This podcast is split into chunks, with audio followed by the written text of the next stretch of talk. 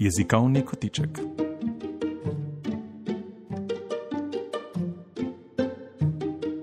Dvojezično odraščanje.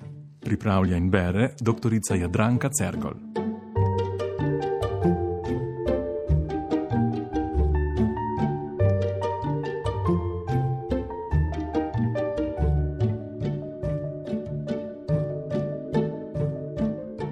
Spoštovane poslušalke, cenjeni poslušalci, lepo pozdravljeni.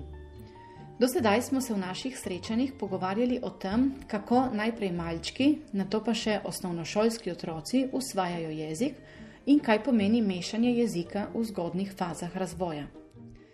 Danes bi vam radi ponudili nekaj nasvetov strokovnjakov, katere so najbolj učinkovite odločitve, ki jih lahko starši sprejmemo za dobro učenje in usvajanje jezika, v našem primeru manjšinskega jezika.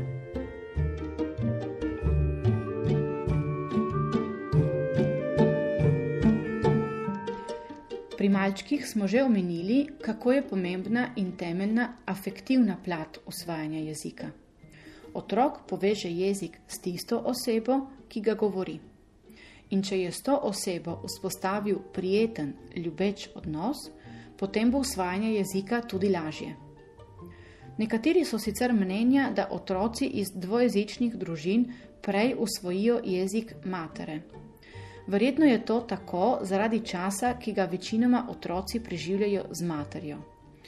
Stroka pa je dokazala, da je za otroka jezik očeta, pa čeprav v nekaterih primerjih manj prisotnega, enako pomemben in da se ga otroci lahko prav tako dobro naučijo. Pri otrocih, ki izhajajo iz, v našem primeru, italijansko govorečih družin, pa je toliko bolj pomembno, da se tisti odrasli, naj si bodo nonoti, vzgojiteljice, varuške, postavijo z njim v ljubeč in njemu prikupen odnos da so jim simpatični. In samo preko tega afektivnega vidika se bo lahko otrok tudi navezal na njihov jezik. V nasprotnem primeru, če slučajno pride do konfliktualnega odnosa, lahko to povzroči tudi nazadovanje pri usvajanju jezika. Če je eden od odraslih, s katerimi je otrok v dobrem afektivnem odnosu, nasproten dvojezičnosti, se lahko zgodi, da to ovira otrokov dvojezični razvoj. V takih primerjih je najbolje priti do dogovora, katera je najboljša rešitev za otroka in za družino.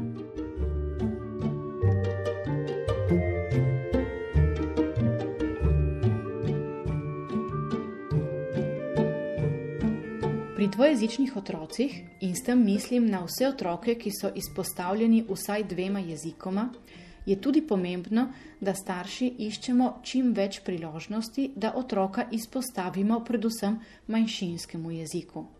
Ker je manjšinski jezik tako ali drugače manj viden in manj izpostavljen. Zato pa je dobro, da poiščemo čim več spodbud za usvajanje tega manjšinskega jezika. V družinah, v katerih sta oba govorca manjšinskega jezika, je dobro, da se starša dosledno držita pravila, da otroka vedno nagovarjata v manjšinskem jeziku in to v vseh vsakdanjih dejavnostih. Ko preživljamo z otrokom svoj čas, mu lahko pripovedujemo, kaj delamo. Ko se z njim vozimo v avtu, ga vprašamo, naj nam pove, kaj vidi. Z njim se lahko igramo razne igrice. Kdo prvi zagleda nekaj zelenega ali nekaj modrega, Prav tako so seveda dobrodošle vse čim bolj zabavne dejavnosti, kot je lahko branje slikanic, otroške pesmi, štetje, poslušanje posnetkov pravlic. Starši so otroku vedno vzgled, tako da je zelo pomembno, da tudi oni sledijo televizijskim in radijskim sporedom v slovenščini, berejo slovenske časopise in knjige. Slovenščina naj bo res prisotna v družini.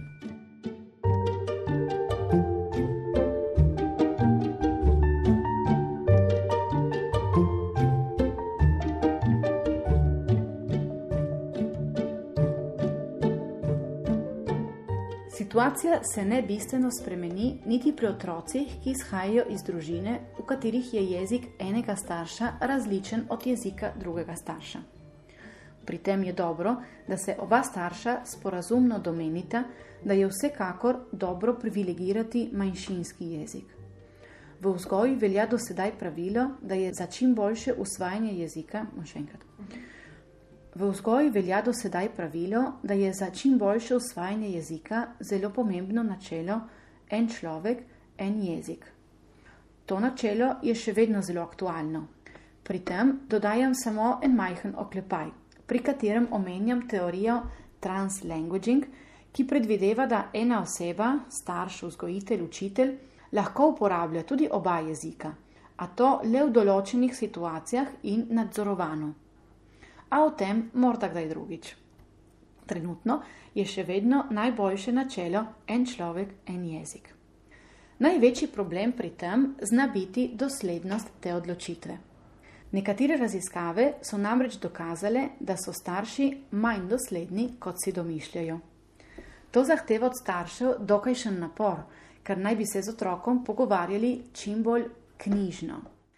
Seveda pa ni potrebno niti pri tem iti v skrajnosti, ker mora ostati afektivnost še vedno najpomembnejši faktor za gradnjo dobrega odnosa z otrokom.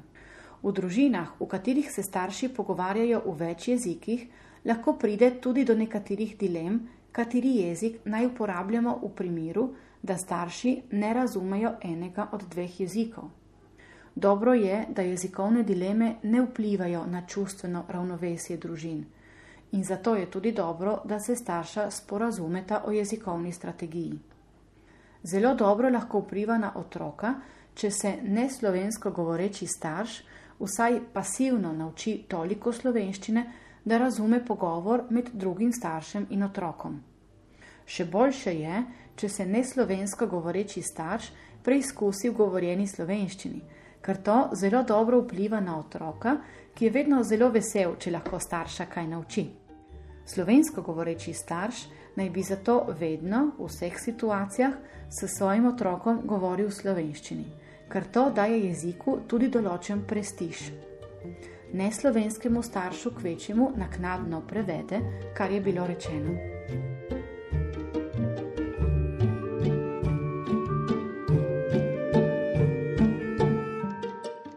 In še tretji primer. Ko otrok, ki obiskuje slovenske ustanove, izhaja iz popolnoma neslovenske družine. Tudi v tem primeru, tako kot pri ostalih, je pomembno, da starši kažejo naklonjenost do učenja slovenščine. Idealno bi bilo, da bi se tudi starši upisali na tečaj slovenščine in se učili skupaj z otrokom. Z njim naj na to doma ponavljajo pesmice iz vrca, naj skupaj berejo enostavne pravljice iz šole. S tem dokažejo, da cenijo slovenski jezik in se z otrokom trudijo, da se ga naučijo. Dokazano je namreč, da če starši ne cenijo slovenščine, bo tudi otrokovo usvajanje počasnejše. Pri vseh teh izbirah je potrebno vzeti v poštev, da otrok dokončno usvoji jezik, ko se ga nauči uporabljati tako v govorni kot pisni različici v različnih jezikovnih okoljih. V drugačnem primeru bo otrok jezik popolnoma pozabil. Dokazano je, da otroci pozabijo jezike, ki so jih usvojili v otroštvu, če jih ne gojijo do 12. leta, ko možgani dozorijo. Kot smo že videli, je pomembno pri otrocih, ki doma ne govorijo v slovenščini, da so jeziku izpostavljeni v čim večji miri tudi v izvenšolskih dejavnostih.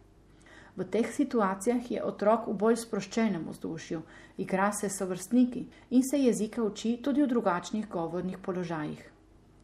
Tudi v poletnih mesecih je dobro, da otrok obiskuje slovensko okolje, slovenske poletne centre, tabore v Sloveniji, da bo stik z jezikom neprekinjen.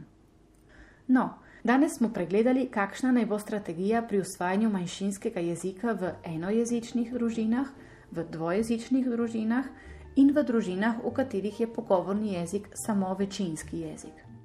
Zavedamo pa se, da take in drugačne odločitve niso vedno enostavne in vsaka družina je svet zase in znotraj nje vladajo take in drugačne dinamike, ki jih je vedno treba upoštevati za odločitve pri izbiri jezika.